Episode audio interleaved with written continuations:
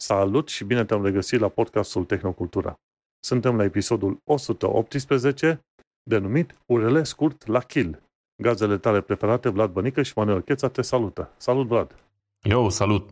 Bine te-am regăsit. Printre subiectele de astăzi vom discuta despre YouTube Radio, despre AI, despre short URL-uri și despre mașini autonome. Nu uita, pe oriunde urmărești acest podcast, să ne dea un like, un share și, bineînțeles, un review ca să ajungă la cât mai mulți oameni. Așadar, uite, Vlad, suntem într-un uh, episod nou. Zim cu ce te mai bucurat tu, să zicem, sau ce mai făcut tu din punct de vedere al tehnologiei în ultima săptămână? Măi, nu știu, am uh, făcut multe chestii, cred, dar uh, cumva nu am, n-am memorat foarte multe dintre ele. Am stat astăzi să mă gândesc ce am mai făcut în ultima săptămână. Multă treabă, multă muncă, ca de obicei. Um, probabil cea mai um, notabilă chestie și asta pe care, despre care am zis că o să discut astăzi un pic, este cum am evitat eu o țeapă pe, pe OLX-ul nemțesc, care se numește eBay Kleine Anzeigen, da? eBay mica publicitate. Există două eBay-uri în Germania. E eBay-ul ăla clasic mare pe care îl știe toată lumea și mai e eBay Kleine Anzeigen, care efectiv asta e, e mica publicitate și e echivalentul unui OLX în România, să zicem, sau Gumtree în Marea Britanie, sau cum îi zice la ala, um, în care lumea își pune de prin casă ce are de vândut una alta.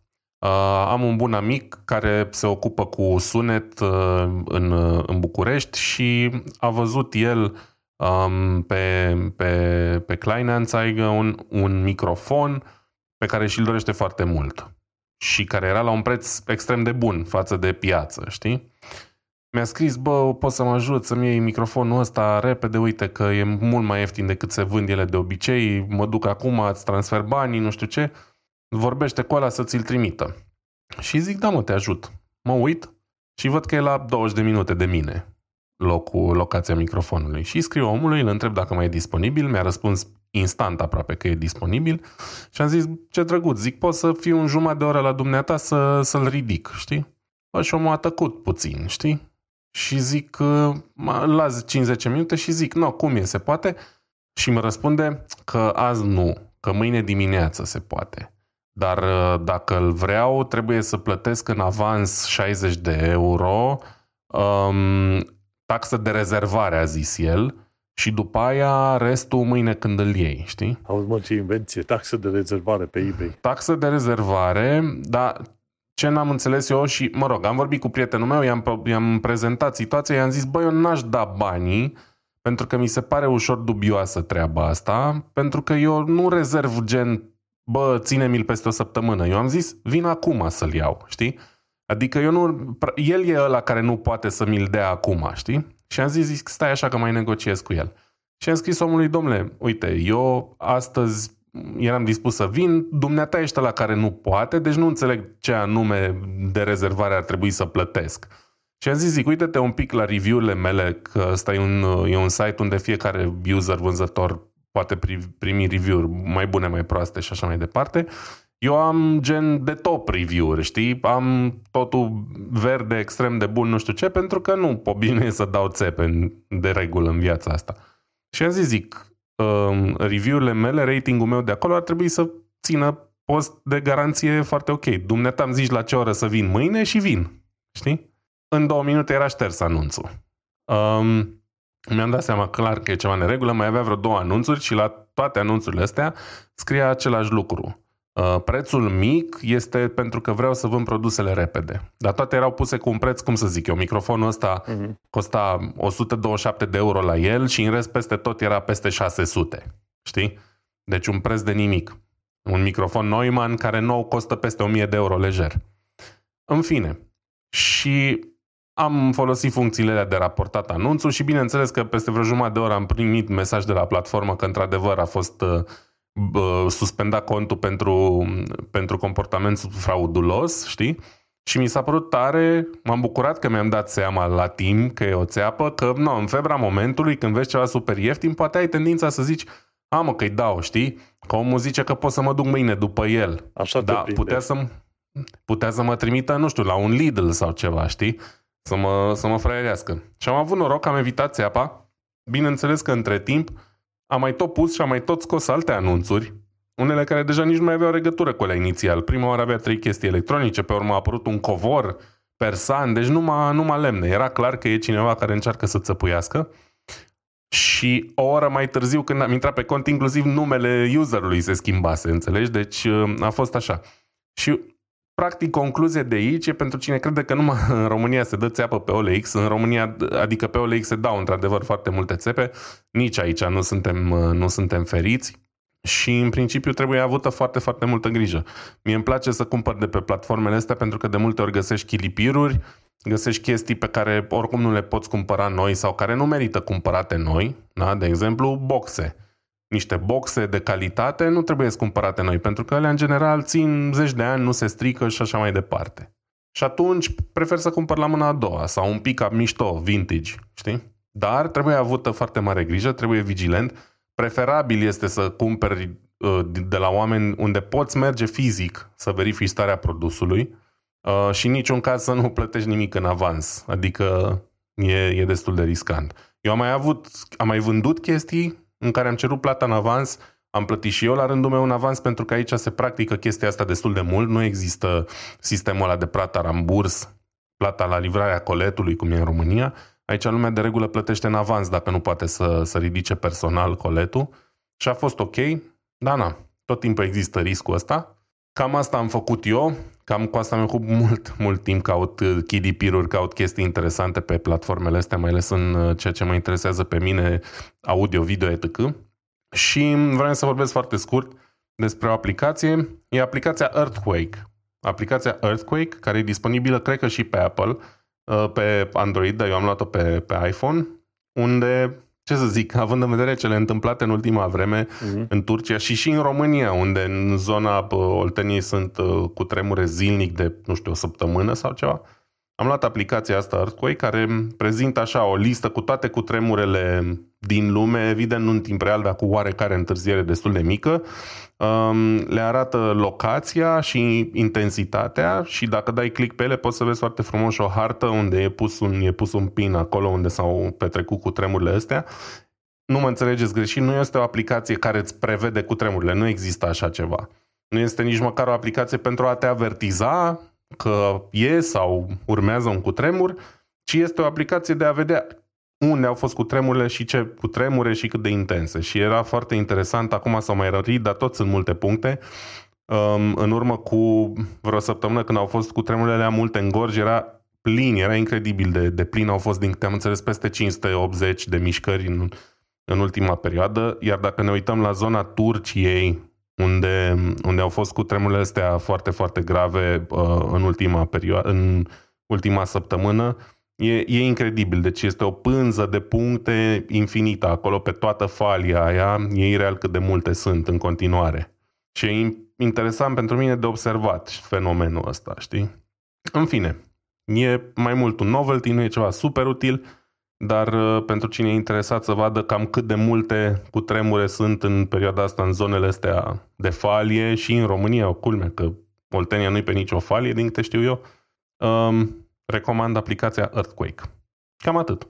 Da, te gândi că până la urmă Oltenia n-ar fi, ar fi mai mult Vrancea, pentru că acolo, nu? E, e o placă, placa vrânceană care se împinge în placa transilvaniană, ceva de genul ăsta și de-aia da. sunt uh, cu tremure, dar în Oltenia nu știi cum sunt mișcările din, din câte am înțeles, au mai fost și în zona aia de mult tare cu tremure, dar uh, se pare că, nu știu, oamenii au zis că nu are legătură. Mie îmi vine greu să cred că e doar o coincidență.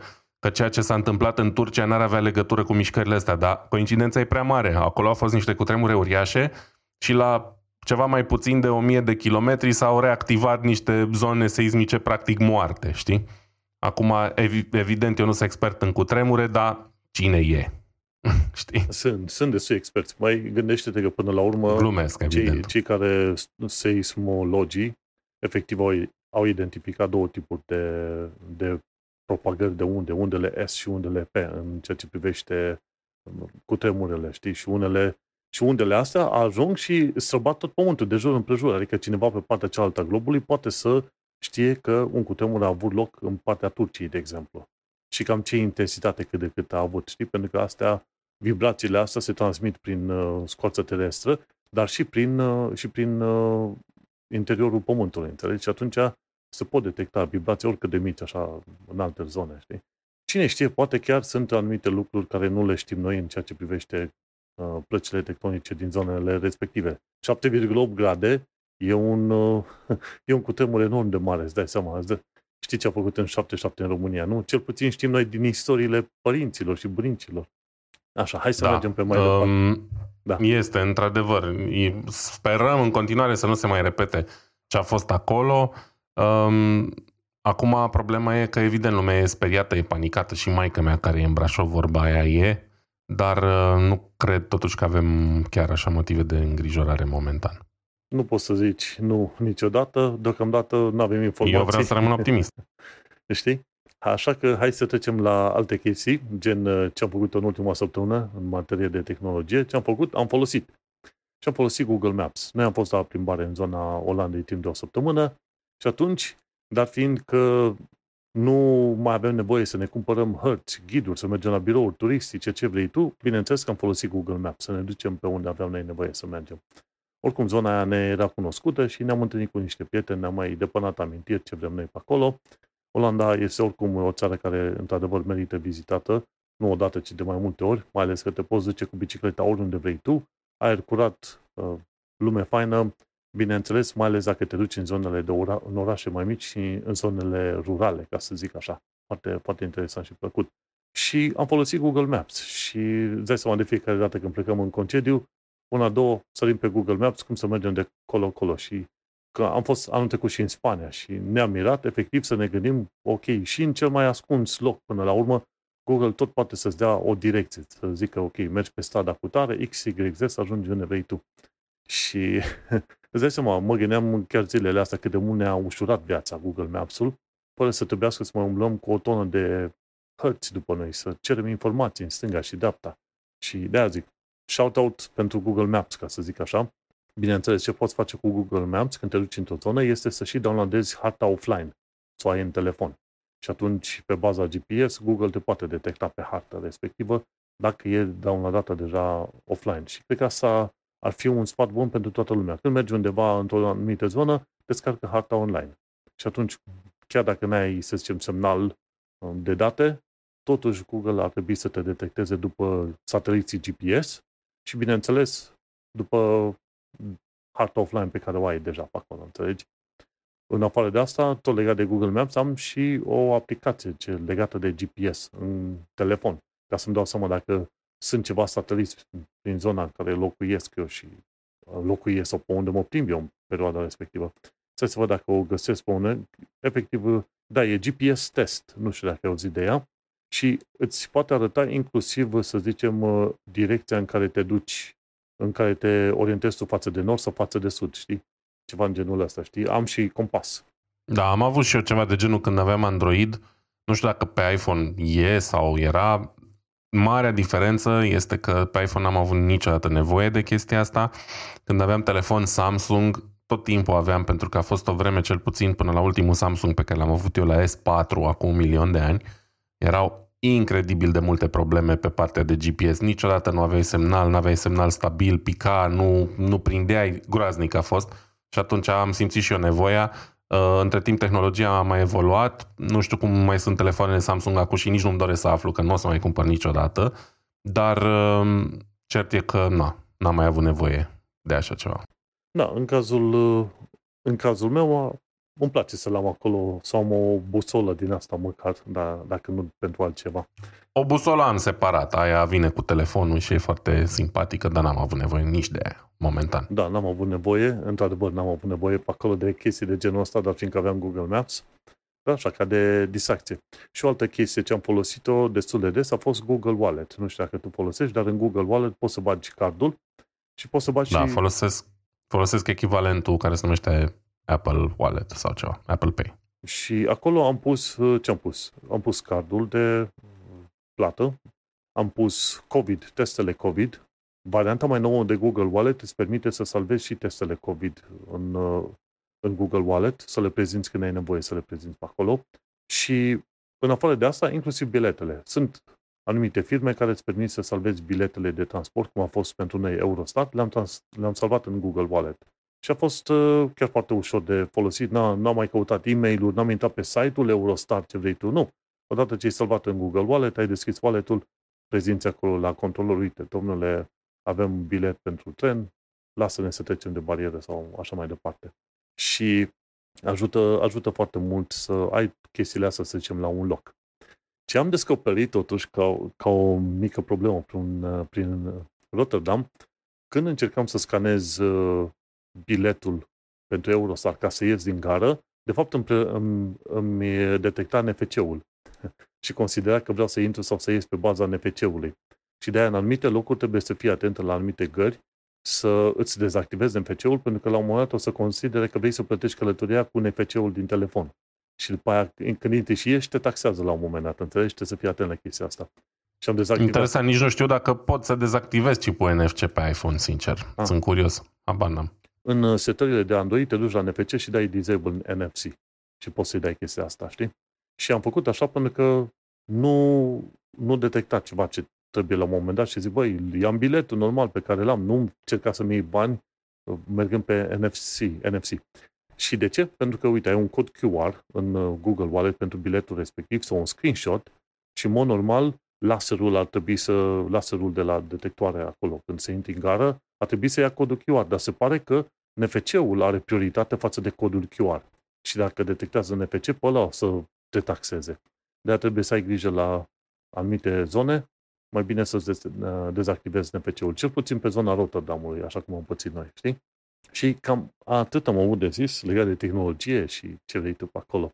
Sunt curios de legat de știrea ta pe aici, prima pe care o ai pe acolo, sunt curios și eu despre ce este vorba.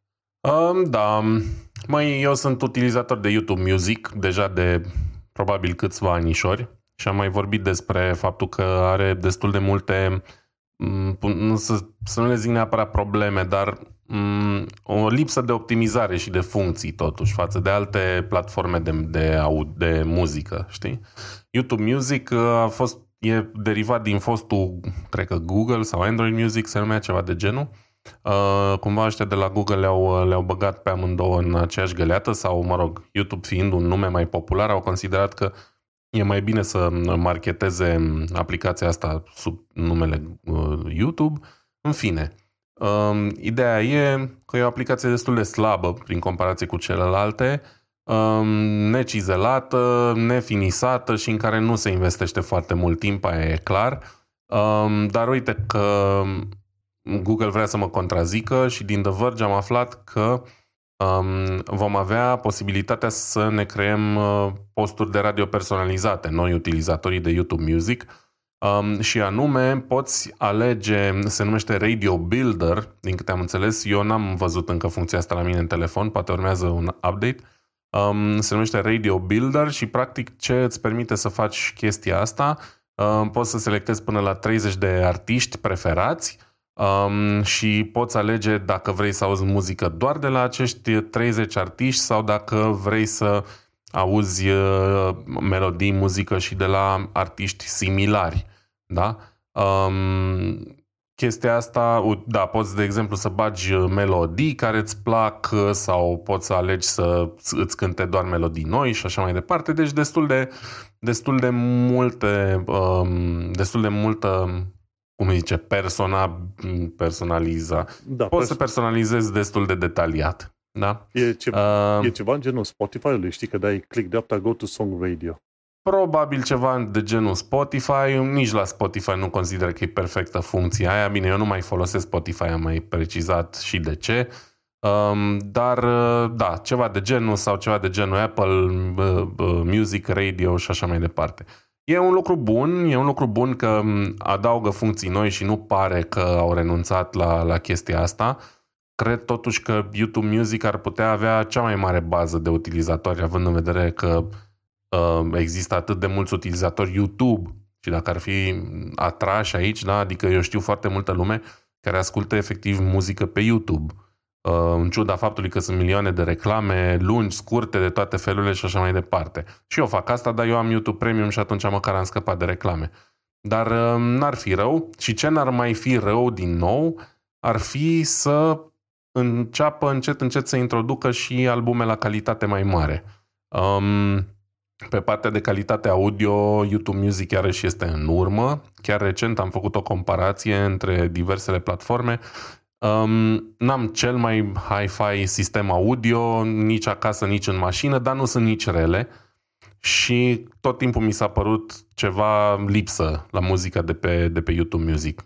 O dinamică scăzută, cumva melodiile mi s-au părut la calitate redusă și am citit un pic pe internet și experții au confirmat că calitatea maximă disponibilă pe YouTube Music e uh, echivalentul MP3 la, cred că maxim 320 de kilobits pe secundă, care e practic calitatea maximă MP3, dar e mult sub ce oferă alte platforme. De exemplu, uh, există conceptul de lossless pe alte platforme, unde sunt melodii care se apropie sau în anumite cazuri, gen Tidal, de exemplu, depășesc calitatea audio, uh, audio oferită de, de CD, care e mult mai mare decât ce oferă un MP3. Și să știi că, în ciuda faptului că sunt așa un fel de audiofil amator de buzunar, dacă vrei, și nu cred în tot bullshit-ul audiofililor profesioniști, de ăștia care zic că trebuie să ai cablu aurit sau făcut nu știu cum, Um, în cazul ăsta, diferența dintre un album pe YouTube Music și același album pe Apple Music la calitate lossless e audibilă. E audibilă în căști, e audibilă în mașină și e audibilă și la boxele pe care le am în living room.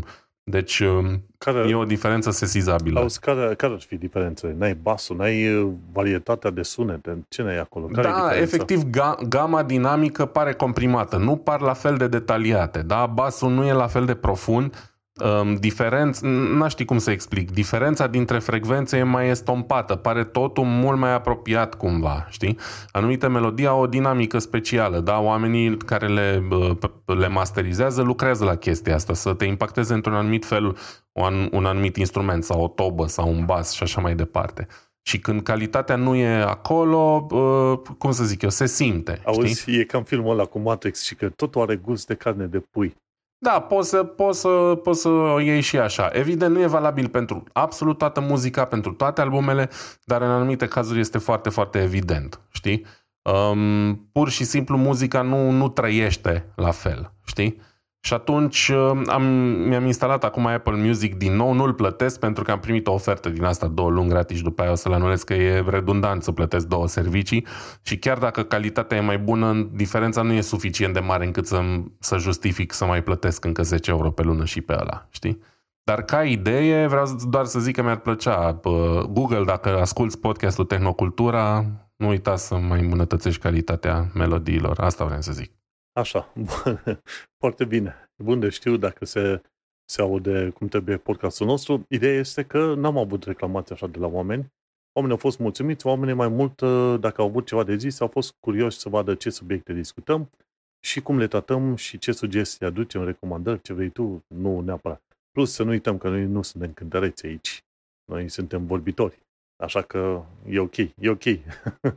Bineînțeles, cum ziceai tu, poate merge mai bine o calitate mai mare. Pentru aia, hai să zicem pentru aia plătitor, da? Cum ești tu, eu nu sunt plătitor de YouTube. În afară de... Da, măcar pentru noi ăștia plătitori. Da. Deși, na. Știi că eu, singure, singurele chestii pentru care plătesc e Amazon Prime, e Disney Plus și ce mai este, Netflix. Cam astea sunt singurele. Restul, că e audio, că e neaudio, că e nou, orice ar fi alt serviciu, nu plătesc. Și așa că nu, nu fac așa mari probleme. Hai să mergem la următoarea știre care a fost recomandată de către Dorin Lazar în canalul nostru de Reddit. Să nu uitați că dacă aveți sugestii de articole sau dacă vreți să discutăm despre ceva, de ce nu trimiteți-le pe r slash, uh, pe Reddit slash r slash tehnocultura. Pe subredditul de tehnocultura, e mai bine de zis așa. Și am văzut că sunt foarte mulți oameni pe subredditul de România sau de programare, de ce vrei tu. Așa că, de ce nu, Reddit-ul chiar chiar a luat locul la altor forumuri, cum era, nu știu dacă mai e folosit în România în momentul de față, Softpedia sau ceva de genul ăsta, știi? Dar foarte mulți oameni... Cred că e semi-mort. Da. Da, exact. Îmi pare că foarte mulți oameni s-au mutat cumva pe Reddit și au prins gustul Redditului. Și printre altele, la Reddit îmi place că am putut să-mi personalizez avatarul respectiv. Dar asta e o altă problemă. În fine. Prin... Da, din păcate au venit și cu obiceiurile și mentalitățile vechi, dar și asta este o altă problemă. Da. Trecem peste. exact. Dar până una alta, pe subredditul de Tehnocultura, oamenii pot trimite articole și asta l-am primit, e user submission, cum se spune, de la Dorin Lazar, un articol de la profit.ro, care spune că sunt tot mai multe mașini electrice cumpărate în România de la an la an, ci că autoturismele diesel în România la un nou minim, ci că electricele și hibridele ocupă aproape un sfert din piață. Acum un sfert din piață de noi mașini cumpărate, nu cred că din totalul de mașini. Citind articolul, îți dai seama că până la urmă este vorba de noi mașini cumpărate, înțelegi? Nu chiar, că ar fi mirare mare să vezi 25% din toate mașinile din România să fie electrice. Da, da, probabil din ce s-a vândut uh, recent, da. Da, păi și făceau comparație cumva pe luna ianuarie 2023 cu ianuarie 2022 pe acolo, știi? Și că în ianuarie au fost matriculate 2000, aproape 2700 de mașini electrificate plus hibride în total, știi? Că cele electrificate ar fi undeva pe la, stai că zicem undeva mai jos pe acolo, da, 1069 de mașini exclusiv electrice, înțelegi? Și mi se pare că au fost luate cele mai multe dintre ele prin programul Rabla Plus. Și uite, Dacia Spring a fost cumpărată, nici nu știam că vezi ce înseamnă să nu fiu la, în, în ton cu știrile din România. De exemplu, Dacia Spring, nici nu știam că există așa ceva. Și după aia mai e vorba de Force, N-ai pierdut nimic. De Volkswagen e-Up, Renault Megane E-Tech, Tesla Model 3 și Tesla Model Y. Deci 1070 de mașini e ceva pur electrice, știi, pe România. Și îți dai seama că trendul ăsta o să continue ceva mai mult. Acum, pe, pe mine mă interesa să văd dacă exista vreo sursă care spunea și care povestea ceva mai mult și de, ce știu, stațiile de încărcare din România. Că îți dai seama, se plâng în Germania că n-au destule, se plâng în SUA și în UK. În România, în mod sigur, sunt mai puține decât ai fi vrut să fie. Păi hai că-ți spun eu că sunt uh, semi la curent cu, cu subiectul ăsta. Um, chiar astăzi am ascultat un podcast pentru pasionații de automobil. Recomand podcastul The Smoking Tire. Um, este un podcast um, al unor jurnaliști americani uh, de automotive care spun lucrurilor mai pe nume, știi? Nu prea au filtru, vorbesc mult mai liber decât uh, se vorbește în ziua de azi pe internet. Și chiar, chiar recent ascultam uh, un podcast despre starea infrastructurii de încărcare în Statele Unite și despre cât de multe probleme sunt și cât uh, și deja cu modul în care uh, efectiv înșală um, posesorii de automobile electrice cei care pun la dispoziție stații de încărcare. De stilul, o stație de încărcare care are putere maximă de 150 de kW, este trecută pe harta sau în aplicația de, de stații de încărcare ca fiind de 150 de kW, dar compania care a instalat stațiile nu le-a instalat și cabluri de încărcare capabile de 150 de kW. Le-a instalat doar de la capabile de 70 de kW, care sunt mult mai ieftine. Dar pentru că nimeni nu le-a interzis să spună care e capacitatea maximă la care efectiv omul poate încărca mașina, i-au zis, bă, în stația asta, în condiții ideale, atinge 150 de kW. Dar uite să menționeze, în condițiile actuale, no way, nicio șansă. Știi? Se întâmplă tot felul de înșelăciuni din astea. Revenind la România, evident că n-are cum să fie bine.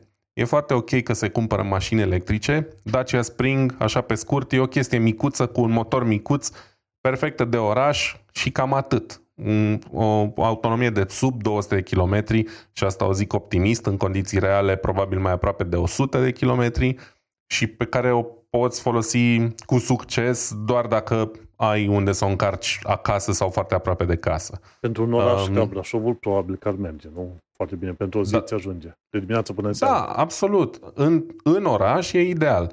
Dar ideea e să o poți încărca acasă, pentru că ghișce Dacia Spring nici măcar nu are încărcare rapidă, deci va trebui să o lași cam toată noaptea la încărcat.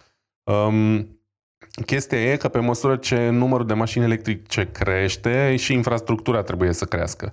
Și eu pot doar să zic atât. Având în vedere că aici, în Germania, unde vorba aia se fac mașini electrice și e o, mult mai dezvoltată pe latura asta, Um, recent am citit un articol că ar fi undeva la 10% din numărul de autovehicule, cam atâtea posturi de, de încărcare ar fi. Deci sunt, nu știu, 100 de mii de mașini electrice, să zicem, deși cred că sunt mai aproape de un milion, uh, și sunt doar 10.000 de, de posturi de încărcare publice. Din alea 10.000 unele nu merg, altele n-au fast charging, altele sunt uh, tot timpul ocupate și așa mai departe și uite cum scade uh, foarte ușor numărul de de, de locuri publice.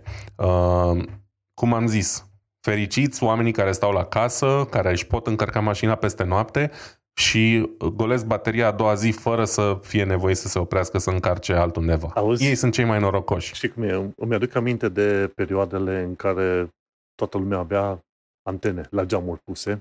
Efectiv, toată lumea în anii 90, care la început pe atunci, și imediat după aia, după câțiva ani de zile, când oamenii aveau fire de la apartament la apartament pe blocuri pentru internet, înțelegi? Așa o să ajungem și cu mașinile electrice, dacă toată lumea vrea să cumpere, își trag din fir din casă, de la etajul 4, trimit firul până jos, până la mașină, știi? Da, măi, să știi, acum e oarecum amuzant că nu avem problema asta, dar într-un univers în care toată lumea ar avea mașină electrică, dacă infrastructura nu mărește pasul, va fi foarte, foarte trist, să știi, chiar va fi trist. Deci nu e o glumă și nu e alarmism, este ceea ce deja se întâmplă în Statele Unite, de exemplu, și stai așa, în Statele Unite, Tesla, care vinde și cele mai multe mașini în Statele Unite în continuare, cred, are și o rețea uriașă de, încărcătoare, de încărcătoare proprii da? și care nu deservesc decât Tesla. Dar oricine are orice altceva decât Tesla e cam în budă, deși toți producătorii fac push-ul ăsta masiv pe, pe mașini electrice. Și uh, am auzit inclusiv voci care au zis că oamenii au cam început să renunțe la oameni care și-au luat cu entuziasm mașini electrice în zone gen Los Angeles. Unii din ei au început să refuze la ele pentru că și-au dat seama că de multe ori riști să rămâi în pană pentru că stai foarte mult în trafic și n-ai prevăzut, n-ai avut bateria încărcată suficient, aerul condiționat trebuie să meargă că 35 de grade, stai două ore în coloană și te trezești că nu ți ajunge bateria până acasă și oamenii au început efectiv să renunțe la ele și să le vândă. Și ghiși ce se întâmplă? Se cumpără deja de către flote în alte părți, în zone mai puțin populate și așa mai departe. Dar ce înseamnă asta? Înseamnă că încă nu suntem cu adevărat pregătiți pentru ele, știi? Sau multe zone din lume nu sunt cu adevărat pregătite pentru, pentru chestia asta. Și iarăși e trist pentru că se va ajunge la un impas în, în direcția actuală, știi? Um, mai e o discuție mare și cu asta închei, uh, poate o să o avem în viitor, despre, fix despre chestia asta, faptul că anumiți producători au o, o rețea enormă de încărcătoare pe care nu o pot folosi decât mașinile lor. E ca și cum eu mă duc aici la mine la benzinărie, la Shell, dar nu mă lasă să alimentez pentru că am Seat. Știi? Uh, trebuie să mă da, duc da. dincolo la ESO. Îți dai seama, exact asta e echivalentul a ceea ce se întâmplă în industria auto. În mod normal, toată lumea ar trebui să uh, poată folosi toate încărcătoarele din rețea. Așa ar fi corect, uh, pentru că, iarăși, vorbim de spațiu irosit, vorbim de locuri la încărcare irosite și așa mai departe. Știi că e În culmea, fine, e discuții ajungem, lungi și complicate. Știu, dar e culmea că ajungem din nou la discuția de standarde, știi? Discutam de asta chiar și cu un an și jumătate, nu? Tot aici în podcast. A existat, da. s-a făcut standard pentru telefoane, pentru laptopuri, pentru ce vrei tu. Acum urmează standardul pentru încărcare la mașini. Și e Există deja. E, e dar nu vor, nu, nu că nu se poate, nu vor. Tesla Firme. nu vrea să le pună la dispoziție. Tot felul de firme, fiecare firmă trage cam pentru ea. Și până nu, până nu ajung oamenii să se supere foarte tare, să zică, băi, ce ne facem cu atâtea fire, fireraie, prize și tot felul de concepte din asta ciudățele, cam mă uită la diverse tipuri de prize acolo pentru, pentru încărcare electrică și te doare capul. Dar uh, aia, e nevoie de standard și dacă nu se înțeleg firmele între ele, va trebui să intervină autoritățile. Dar noi discutam de necesitatea unui standard de acum un an jumătate în podcastul ăsta și bă că mai durează durează și va mai dura multă vreme și iarăși nu e vorba doar de standardizare, e vorba de a-i obliga să le facă publice, să le deschidă pentru toată lumea, da? Pentru că pur și simplu nu e normal să se întâmple așa. Din câte am înțeles, au, ar, au încercat să forțeze Tesla să le deschidă, dar evident lobby-ul fiind atât de masiv și Tesla are o influență atât de mare în guvernul american, încât modul în care e formulată chestia înseamnă că trebuie să deschidă, nu știu, 1% dintre ele nu pe toate. Există un minim pe care trebuie să-l deschidă către public, da, ca să primească, uh, cum le zice, subsidies. Uh, îmi scapă termenul Subvenții. românesc. Subvenții. Subvențiile, exact. Să primească nu știu ce subvenție de la stat. Și ei fac publice strict numărul ăla, niciuna mai, uh, mai mult, știi? Și cumva s-au acoperit. E un joc de șoarecele și pisica ca de fiecare dată, dar de pierdut nu avem decât noi din chestia asta. Mă, până un altă m-am bucurat de știrea că 22% din mașinile noi vândute în ianuarie în România au fost din asta hibrid plus electric. Și pur electric 8% a fost din asta, ceea ce 8,8%, pardon. Ceea ce înseamnă un, un pas destul de mare pentru România, care e nebunită după mașini. Da, clar. Lumea e nebunită după mașini, dar este mai ales nevoită să fie nebuită după mașini, pentru că infrastructura de transport public e slabă la noi, foarte slabă chiar. Um, dar ce să zic, și eu sunt fericit, mă bucur să țină tot așa și să sperăm că și infrastructura de încărcare va crește în același ritm. Um, până un alta, cred că putem trece mai departe, dar rămânem în domeniul mașini electrice cumva și vorbim uh, despre baterii și anume uh, două secunde. Da, e vorba de Așa. baterii de mașini refolosite pentru stocare în rețea. Cam asta este știrea da. ta. Mi s-a, mi s-a încărcat mai greu aici treaba.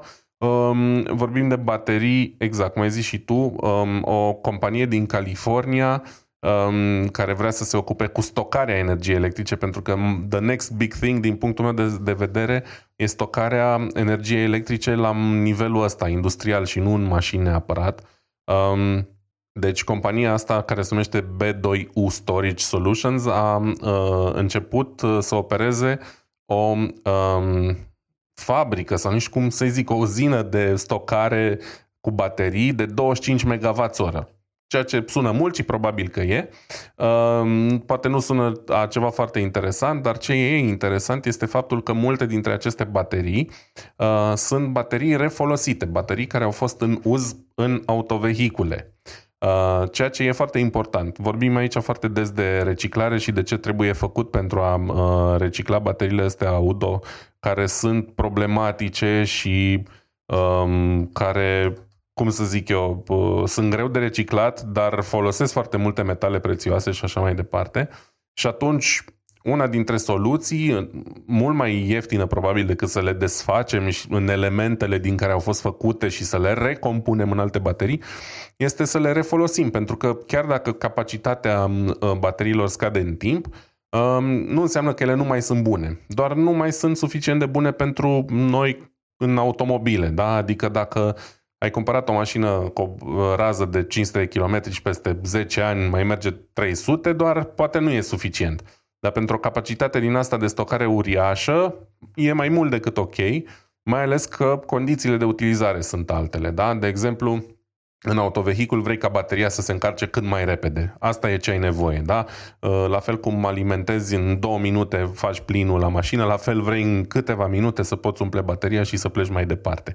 Uh, pe când în cazul ăsta, când vorbim de, o, de capacități din astea de stocare foarte mari, nu se mai pune problema așa. Evident, bateriile se încarcă pe termen mult mai lung, se descarcă mult mai lent, fiind mult mai mari și niciodată n-ai nevoie de 25 de MWh deodată. Da? Ele sunt doar acolo ca um, pentru a stoca uh, energia, de exemplu, luată de la soare, da? din panouri solare, pentru noapte, să zicem, când e nevoie. Și evident, noaptea ai nevoie oricum de mai puțin curent teoretic, pentru că lumea mai și doarme și așa mai departe.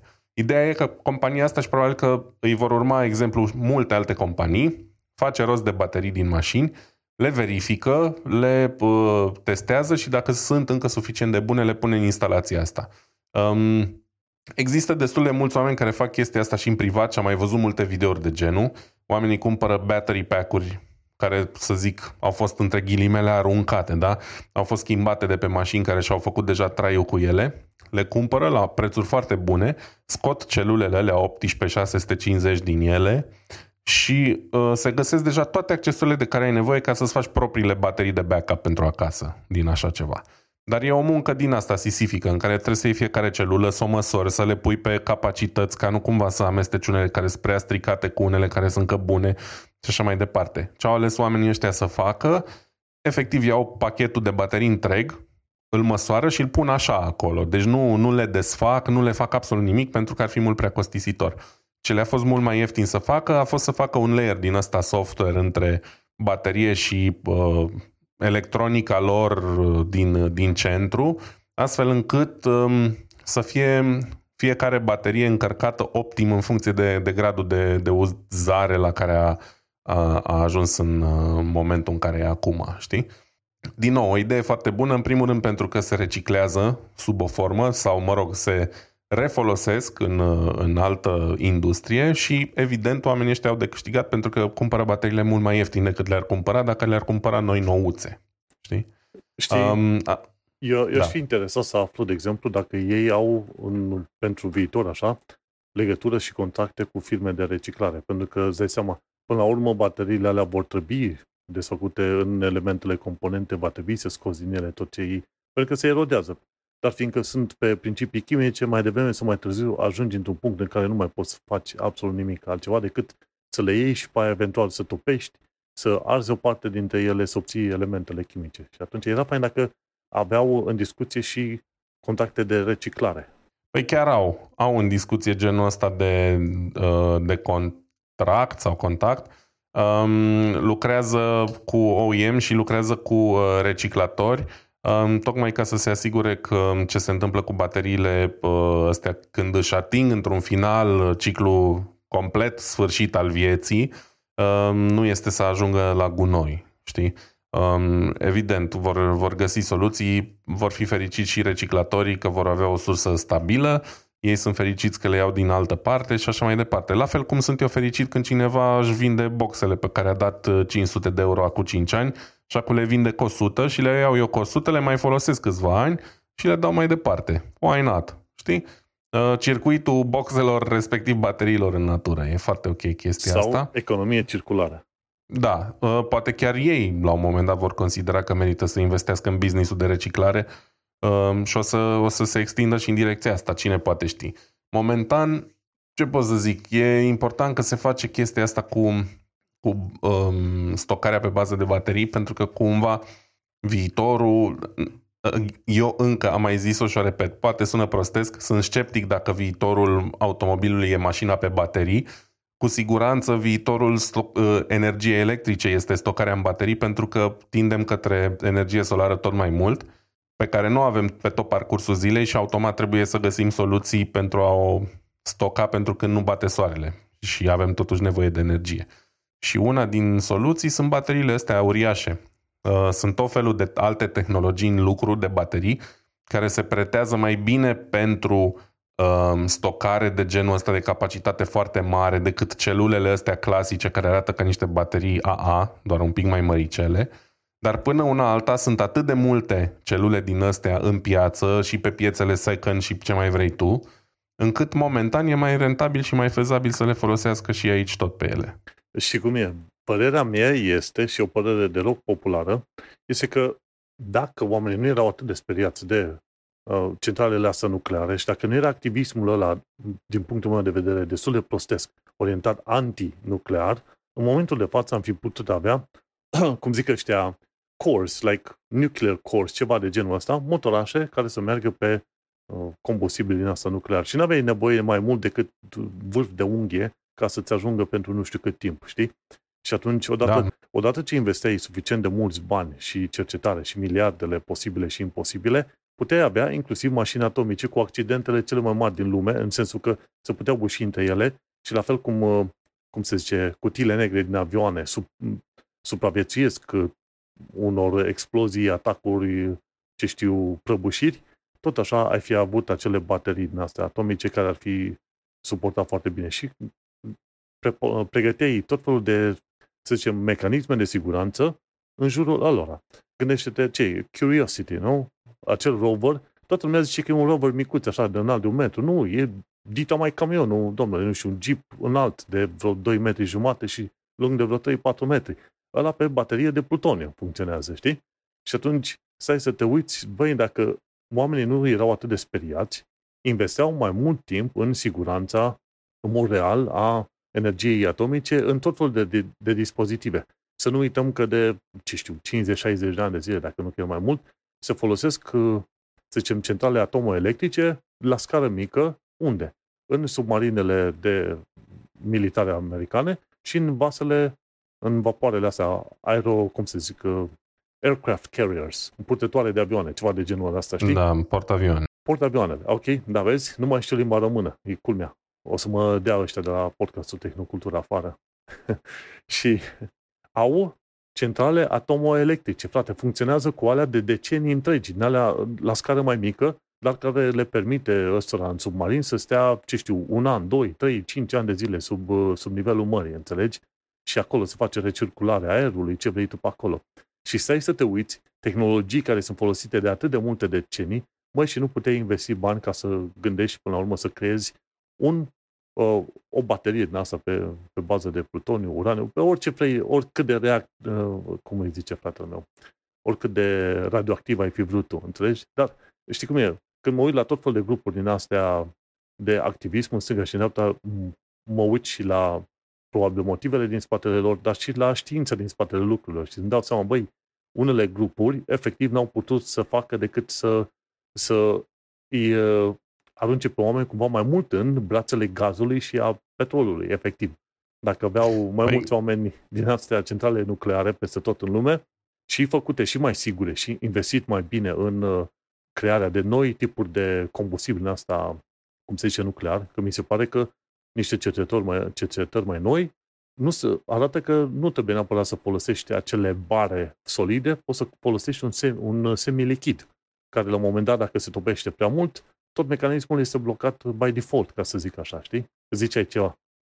Da, vreau doar să zic că din păcate a devenit un subiect tabu un, ca urmare a ce s-a întâmplat la uh, Cernobâl și la Fukushima. E greu să scoți chestia asta din mentalul oamenilor, apoi lobby-ul politic uh, masiv care a vrut să închidă niște guri Evident, a făcut, uh, a reușit să închidă și niște centrale, inclusiv aici în Germania s-a, s-a închis o centrală uriașă atomică care abia fusese deschisă, nu mai știu, pierderi de miliarde. În fine, nu contează. E clar că dacă s-ar fi investit în tehnologie, um, lucrurile n-ar fi stat la fel. Uite, de exemplu, e Franța. Am mai tot dat Franța ca exemplu, care uh, e all-in pe energie nucleară și o face foarte bine și care a zis că ce s-a întâmplat la Cernobâl cu tehnologia actuală e imposibil, nu se mai poate întâmpla că sunt alte pericole, e într-adevăr adevărat, dar i-au zis că le-au eliminat pe majoritatea dintre ele și nu le e frică să, să o facă, știi? Apoi, mai, asta mai zic și am încheiat, uh, se mai vorbea într-o vreme de microcentrale nucleare, care probabil ar fi cea mai bună uh, idee. Noi avem chestia asta în cap că facem niște centrale uriașe care să deservească o țară întreagă. E poți face la fel niște centrale care să deservească un oraș sau două. Nu trebuie să faci ceva imens. Și în cazul în care Doamne ferește, se întâmplă acolo ceva, pericolul e mult mai mic, se poate ține sub control mult mai ușor reacția și așa mai departe. Uh, deci nu e musai să se întâmple ce s-a întâmplat la Cernobâl, care era o chestie uriașă când faci niște chestii mult mai mici, mult mai sigure și așa mai departe.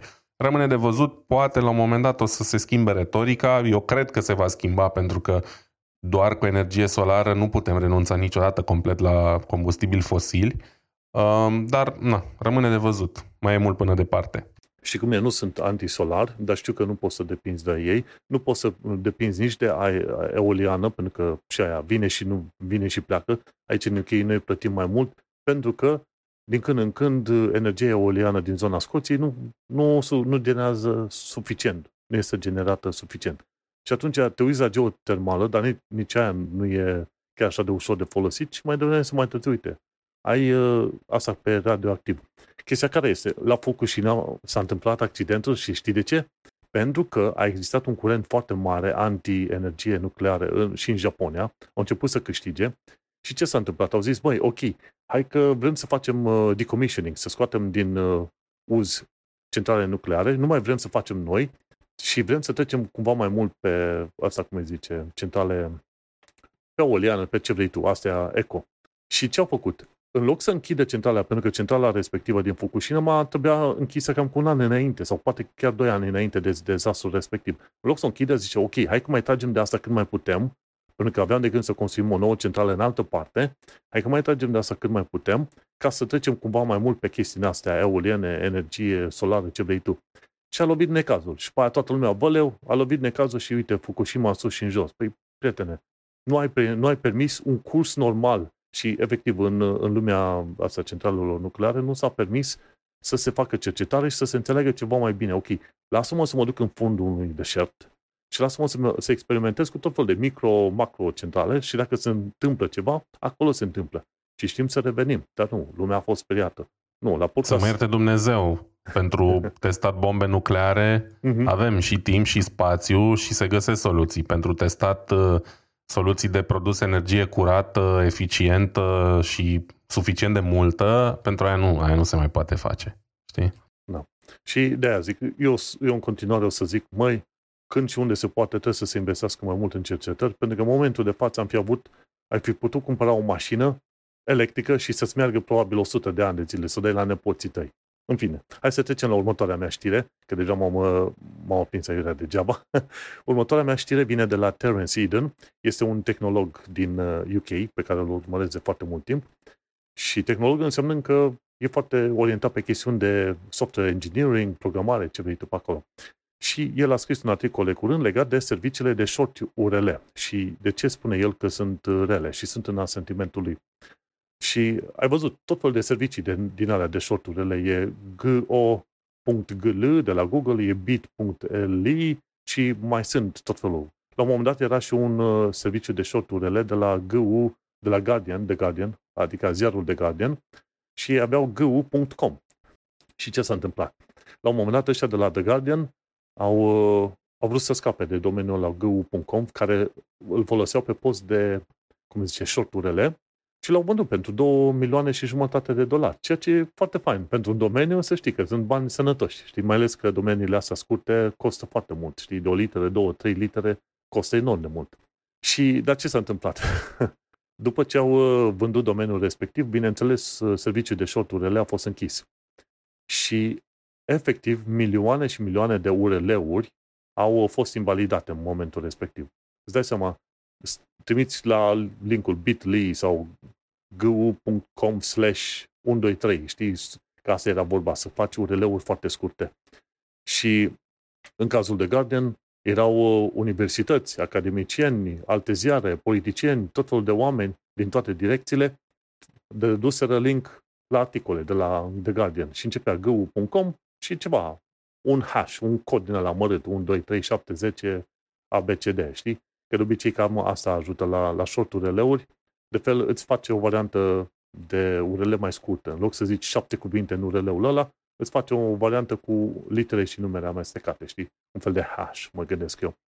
Și da, pe de o parte e mișto că ai putea să ții minte acel URL scurt și să-l dai mai departe la tot, la tot omul în stânga și în dreapta. Problema e că acele servicii aproape niciodată nu vor fi menținute forever and ever uh, în viață. De ce? Pentru că e nevoie de un extra pas ca să faci acel uh, short URL. Deși, din punct de vedere tehnic, n-ar fi la fel de multă muncă, știi?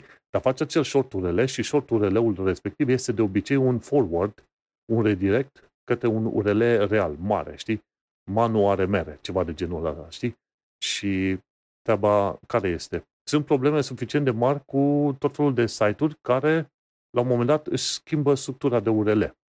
Înțelegi? În loc să ai uh, pe blogul tău, cum ar fi, ce știu, vlad.com slash uh, momăligă bună, la un moment Aș vrea să am vlad.com. Așa? Pe vlad.com slash pui uh, luna sau anul 2023 slash momăligă bună. Și dacă nu faci un redirect de la varianta veche la aia nouă, oamenii care linkuiau către vechiul URL o să fie întâmpinați cu un 404 pe site-ul tău. Zice, ops, nu știm pagina de pe când s-a schimbat structura de URL. Și se întâmplă foarte, foarte des treaba asta. Deci, n-am, aproape că n-am văzut website care să nu-și schimbe structura. Nu într-1, 2, 3 ani, dar după 5 ani, după 10 ani de zile sunt șanse destul de mari ca unele website-uri sau cele mai multe website-uri să schimbe structura de, efectiv, de URL. Înțelegi? Și atunci, ce știai tu că e un URL vechi acolo, nu mai există acum. Cu atât mai mare e problema când ai un serviciu de short URL. Înțelegi? Și dacă cineva închide acel short URL, pac, la revedere. Nu mai ajungi la paginile obișnuite. Și chiar zice tipul ăsta, Terence Eden, zice, băi, ce se întâmplă dacă, dacă la un moment dat un politician trimisese pe Twitter un link, ok, susțin uh, campania asta de la The Guardian și trimite pe linkul gu.com slash abc, ok? Odată ce domeniul ăsta gu.com a fost vândut, ar putea fi cumpărat de cineva care zice, ok, hai că reinstaurez eu un serviciu de short URL, dar URL-urile alea, în loc să se trimită la, vechile, la vechiul site, le trimit unde vreau eu, poate chiar la un site de piraterie, ce vrei tu. Și atunci, când politicianul, când se duce cineva și citește tweet-ul politicianului, se duce pe linkul recomandat, ajunge la un site total nou, total diferit. Și zice, opa, ăsta recomandă pirateria. Hai să facem campanie să-l dăm jos din guvern sau ce vrei tu pe acolo, înțelegi? și probabil ăsta ar fi un motiv suficient prin care tu să nu dai aproape link la nici, la, la nici nimic, dacă nu știi măcar că se precizează sursa respectivă, gen standard.com sau ceva, știi?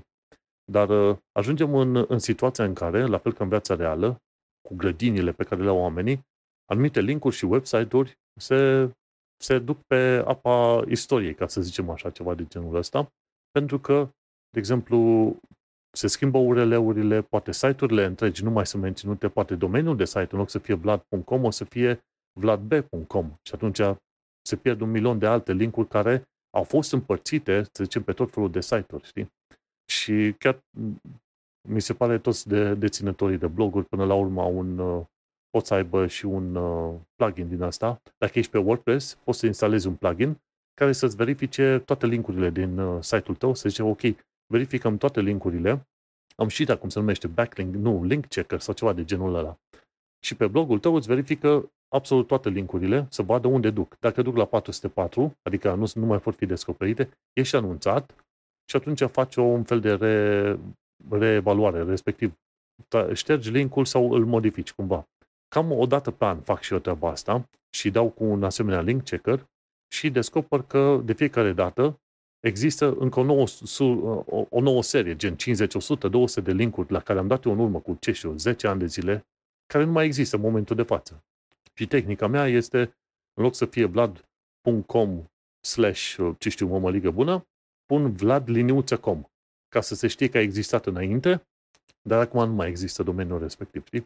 Și pentru toți bloggerii care sunt self-hosted, le dau și o recomandare asta, să-și instaleze un asemenea plugin, să facă verificare măcar o dată pe an și toate linkurile respective să fie, să fie efectiv modificate, cumva cum am făcut eu în loc de punct pui liniuță și efectiv strici linkul ăla.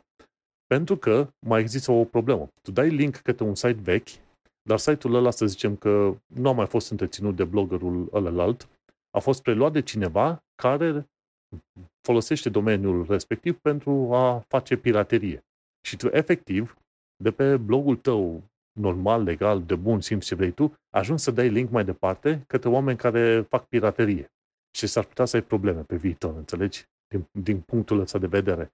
Da, e bine cam o, o dată pe an să-ți verifici toate linkurile de pe blogul tău. De-aia sunt, sunt puțin temător când este vorba să dau linkuri către ceva. Asta ca să ca să nu mai spun că și mai temător când este vorba de short links. Și bun, tipul ăsta chiar aici vorbește de, de, de, de short links și de ce sunt uh, probleme, ci că sunt milioane de linkuri din lume, multe care uh, sunt făcute chiar de pe site-ul The Guardian, dau înapoi către acele short links, dar duc pe nicăieri, înțelegi? Deci chiar site-ul The Guardian a folosit short links ca să trimite la alte articole proprii și nu mai funcționează nici alea. De ce? Pentru că au închis serviciul respectiv. Nu. Și asta e. Știi cum e? De multe ori mm. oamenii se gândesc că site-urile sunt, uh, sunt o chestie foarte simplu de întreținut. Nu e adevărat. E ca o grădină cu multe burieni. Da, clar. Eu n-am, um, trebuie să recunosc că n-am înțeles foarte bine niciodată de ce au prins uh, site-urile astea de scurtat URL-uri, adică de ce ai folosi un site de scurtat URL-uri altfel decât ca să faci o tâmpenie cu el, pentru că cui îi pasă că linkul ăla e lung sau scurt, că tu tot un click dai pe el. Știi ce zic?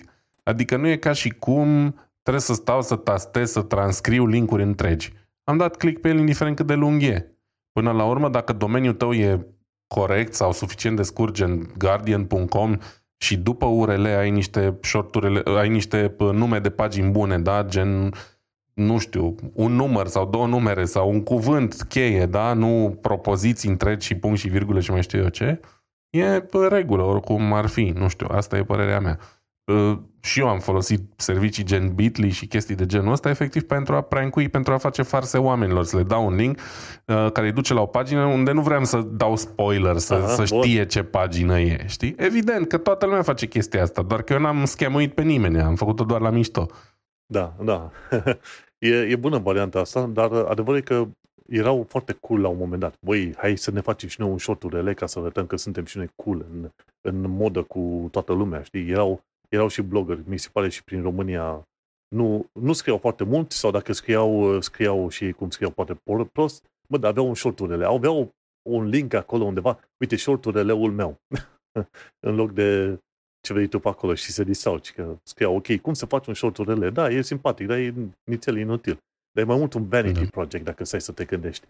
Da, înțeleg, așa da. Și um, O, Da, o te rog. ultimă, o ultimă chestie ce pot să fac eu pe ideea pe care ai pornit tu, băi, da, de ce nu, uite, de exemplu, browserele să gândească o metodă prin care să n-ai nevoie să te gândești pe mult la urele, dar să zicem, te duci pe guardian.com slash și când începi să scrii, deja ăștia, browserul să știe cam pe ce URL ai vrea să te duci încolo. De ce? Pentru că Google oricum face indexare de tot felul de website-uri și atunci Google ar avea cunoștințe atunci când te bagi pe domeniul gen tehnocultura.com slash, să zicem, uh, podcast slash, ce știu, arme americane în Ucraina, să începi să scrii în bara de adrese și atunci Google ar putea să-ți arate, sugereze, o, uite, o serie de linkuri. N-ai fost încă pe alea, dar pentru că Google deja știe din, din indexare, să-ți recomande în browserul tău.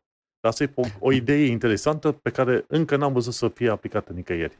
Mai să știi că încearcă, de exemplu, cel puțin cu cei la History se încearcă, dar funcționează atât de prost că de multe ori mă trezesc scriind un cuvânt, da? Și scriu primele trei litere, îmi arată exact ce căutam eu și mai scriu o literă și se duce în cu tot o altă parte care nu are nicio legătură, efectiv nu înțeleg cum funcționează. Ar încerca ei să facă ceva, dar they're not there yet, e, e slabă la, implementarea. la mine history-ul merge bine, dar asta, e sugestia mea, era cu chestii din indexare la, pe care nici Da, nu le-am înțeleg. vizitat, știi? Poate cu ChatGPT, poate cu AI uh, o să, o să fie mai facilă chestia asta. Cine știe? Și Mă uite, gândesc, dacă, da. tot, dacă tot am, uh, am uh, menționat AI, să facem așa o tranziție deloc forțată la următorul subiect um, din MIT Technology Review, care încet încet devine una din sursele mele preferate, pentru că se discută chestii mai interesante aici decât uh, ce a mai făcut Elon Musk cu Twitter în uh, ultimele 30 de secunde. Um, este un articol foarte mișto aici care s- ne vorbește un pic despre cum inteligența artificială ne poate uh, folosi în um, cazul uh, ajutorului dat după dezastre. Um, vorbim aici despre o uh, companie sau, mă rog, un program, un soft care se numește XView 2.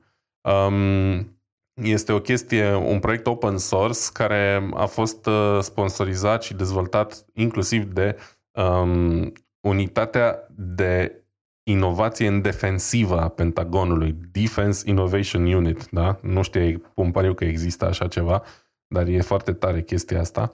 Uh, și de, uh, departam- de Institutul de Software Engineering al Universității Carnegie Mellon. Um, și XView 2 ăsta, de ce e foarte important? E, este tare pentru că folosește algoritmi de machine learning um, la oaltă cu imagini captate din satelit pentru a identifica um, uh, stricăciuni da, uh, provocate clădirilor și infrastructurii într-o zonă de dezastru. Uh, uragan, cu tremur, da? Chestia asta a venit acum în discuție, având în vedere ce s-a întâmplat uh, recent în Turcia și într-o mult mai mică măsură, din fericire, în România. Um, ideea e că oamenii au dezvoltat un, un soft care, pe baza unor imagini din satelit uh, recuperate din zone din astea de dezastru, um, prin procesarea cu un algoritm uh, din ăsta de machine learning, poate să izoleze, și sunt niște poze în articol foarte interesante, um, și să categorisească clădirile și infrastructura în funcție de, um, uh, de damage-ul pe care l-au, l-au primit. Da? Și um, care e scopul? Scopul este să ajute la identificarea zonelor cu probleme mult mai repede. Evident, din pozele astea se vede că unele uh, construcții au fost dărâmate complet, dar la altele nu se vede mare lucru sau poate nu-ți dai seama, te uiți la ele, ești între ele, ești uh, în stres, cauți uh, supraviețuitori și te uiți la o clădire care pare ok. Dar cu ajutorul tehnologiei ăsteia poți să te uiți un pic pe, pe ce concluzie a tras uh, inteligența asta artificială și o să-ți spună, bă, nu e chiar safe să intri acolo. Sau trebuie să intri cu grijă sau mai știu eu ce, știi? Evident, chestia asta se face, evaluarea asta se face și în ziua de azi, dar metoda tradițională, efectiv ochiometric, cum se zice, și asta durează, da? pentru că oamenii nu pot interveni atât de repede, nu pot observa atât de multe clădiri deodată. Chestia asta pe baza imaginilor din satelit face într-un ritm mult, mult mai rapid chestia asta um, și, din câte înțeleg de aici, cu o precizie bă, destul de bună. Uh, a fost folosită inclusiv în, uh, în Turcia, în uh, urma a ceea ce s-a întâmplat în Turcia Uh, proiectul e open source și practic poate fi folosit de oricine, dispune de imaginile respective din satelit.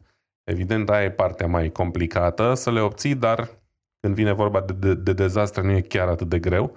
În schimb, ce îngreunează treaba asta este evident uh, acoperirea uh, cu norea cerului. Da? Pozele trebuie să fie recente, nu te poți baza ca la Google Maps pe poze de acum 10 ani. Dacă a fost ieri un dezastru, îți trebuie poze de imediat după dezastru și dacă e norat, s-ar putea să nu beneficiezi de ele.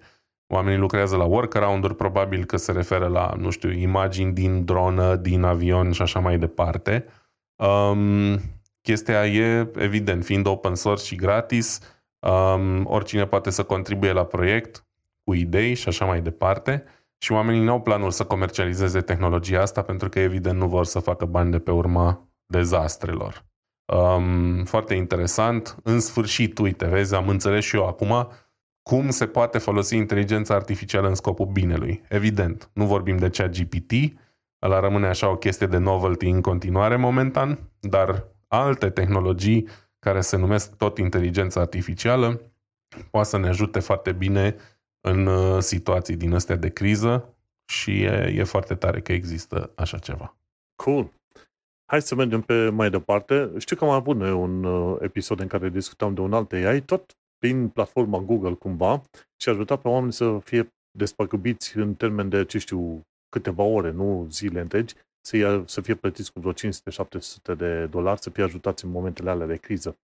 Și am avut episodul ăla probabil la cu vreo jumătate de ani, ceva de genul ăsta, dacă să mă gândesc bine. Dar uite, nu e bun, e exact. bun, e bun de văzut că, într-adăvăr, avem AI și, bineînțeles, se folosește în tot mai multe cazuri astea utile, știi? Unde ai nevoie de gândire rapidă. Nu este exact, dar până la urmă, mai ales în perioada de dezastru, tu ai nevoie să fie un răspuns cât mai rapid, cât mai bun. Nu exact. Și acolo te ajută, știi, la rapiditate. Hai să mergem la următorul lucru legat de Până la urmă ajungi tot la un AI, dar folosit în mașinile autonome. În Evening Standard am aflat că în ultimii 3 ani de zile s-a făcut un test în Londra, nu departe de mine, cam la vreo cât 5 km undeva în dreapta mea încolo, în estul Londrei, și a arătat că mașinile autonome ar putea fi viabile. Nissan, împreună cu cercetători din uh, Nottingham și din Londra, au făcut uh, cercetări cu mașini care se plimbau prin zona Woolwich Central. Woolwich fiind un uh, district undeva mai la dreapta acolo, mai la est de mine cum ar veni. Și ei ce au făcut, fiecare mașină din asta, au, fol- au folosit mașini de la Nissan, le-au plimbat doar prin zona centrală, pe acolo, era, era un garaj și pe aia se plimbau prin zona centrală și pe aia înapoi la garaj. Știi? Cameră video, radar și GPS, bineînțeles, aveau și câteva calculatoare în uh, portbagajul mașinii și, bineînțeles, au fost ajutați inclusiv de camerele care urmăreau traficul pe stradă, pe zona respectivă. Și atunci când te gândești la setup-ul ăsta, la toată chestia asta amestecată, îți dai seama că până la urmă au avut mașinile alea destul de mult ajutor ca să te gândești, ok, ce ar trebui să facă, dar chiar cu atât de mult ajutor, totuși știm că sistemele automate nu sunt chiar poate deștepte, ca să zicem așa.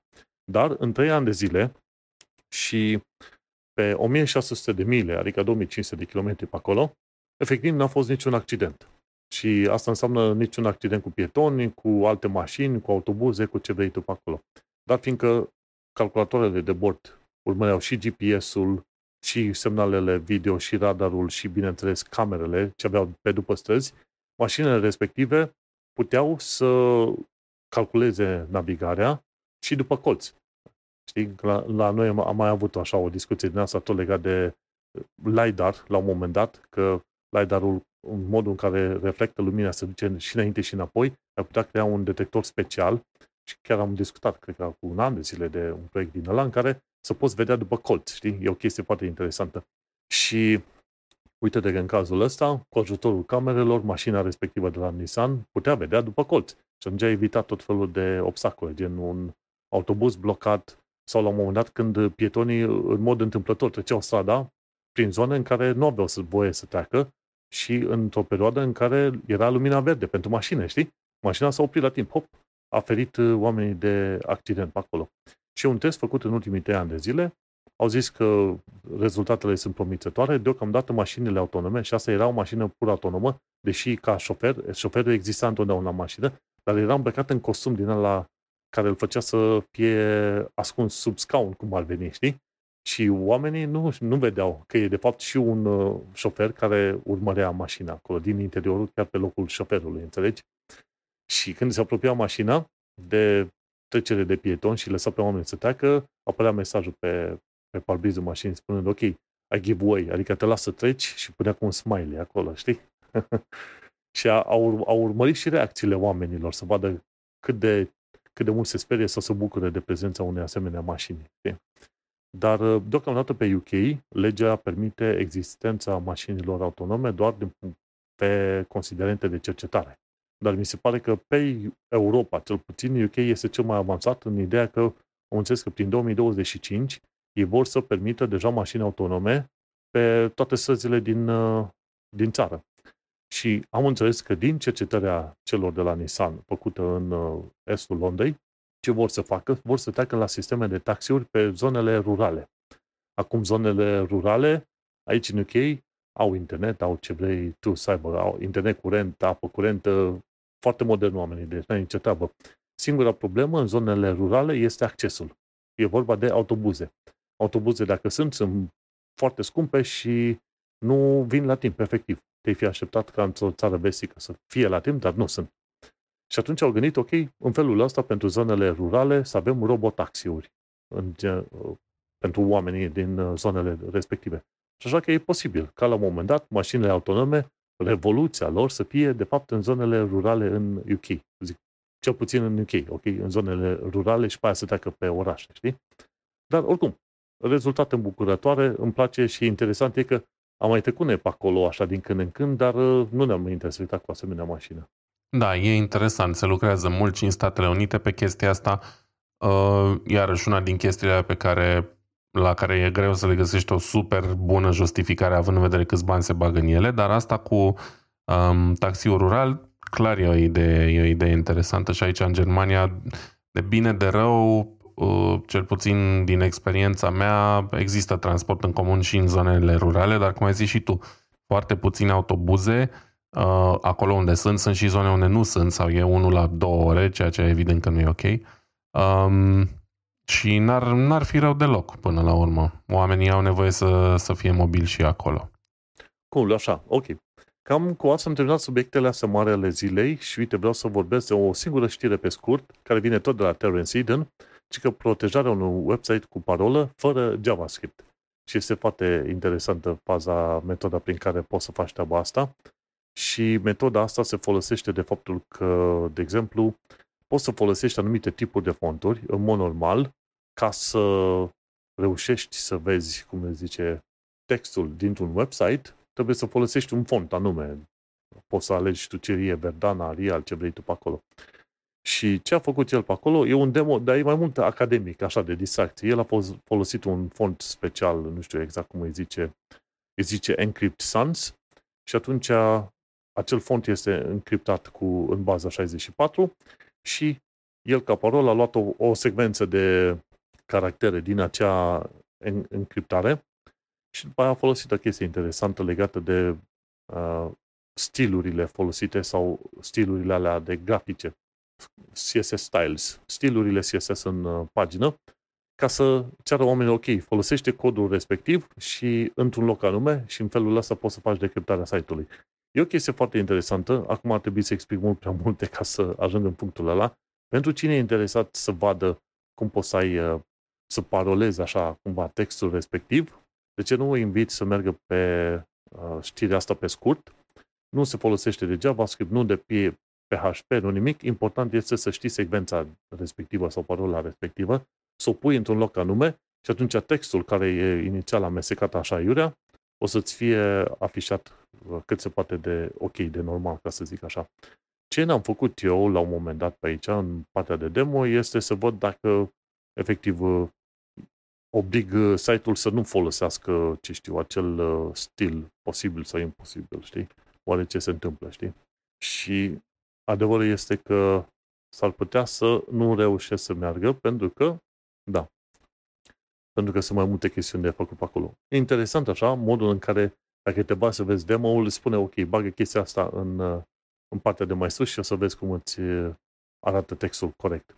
Acum, cineva care e mult mai deștept, nu mult mai deștept, ci puțin mai deștept decât mine, în mod sigur și-a dat seama care ar fi problemele cu abordarea asta. Dar e interesant așa, ca să vezi cum poți să te folosești de, de chestiuni de bază din HTML, de construit de website-uri, ca să ascunzi, ce știu, textul în fața oamenilor pe acolo, știi? E așa, o, o distracție academică. În fine, cam atât am vrut să zic și cam asta sunt uh, și știrile pe scurt de astăzi. Zim și mie cu ce te lauzi la Shameless Plugs. Uh, nu mă laud, că lauda de sine nu miroasea bine, dar vă recomand uh, canalul meu de YouTube Digit Analog, unde puteți asculta niște albume interesante și unele mai puțin interesante, de ce să mint, uh, pe vinil. Toate sunt românești, cam, at- cam aia e singura chestie pe care au în comun. Um, și în rest, uh, nimic. Dacă n-ați făcut-o deja, nu uitați să încercați să donați niște bănuți pentru uh, victimele cu tremurilor din Turcia sau în general pentru orice alte uh, cauze uh, aveți dragi sau în care credeți mai mult și mai mult. Cam atât. Thank you. În cazul meu, lumea mă poate găsi pe manuelcheța.com, unde am podcastul Un Român în Londra. Mersi fain, ne auzim pe data viitoare. Succes! Numai bine, ceau!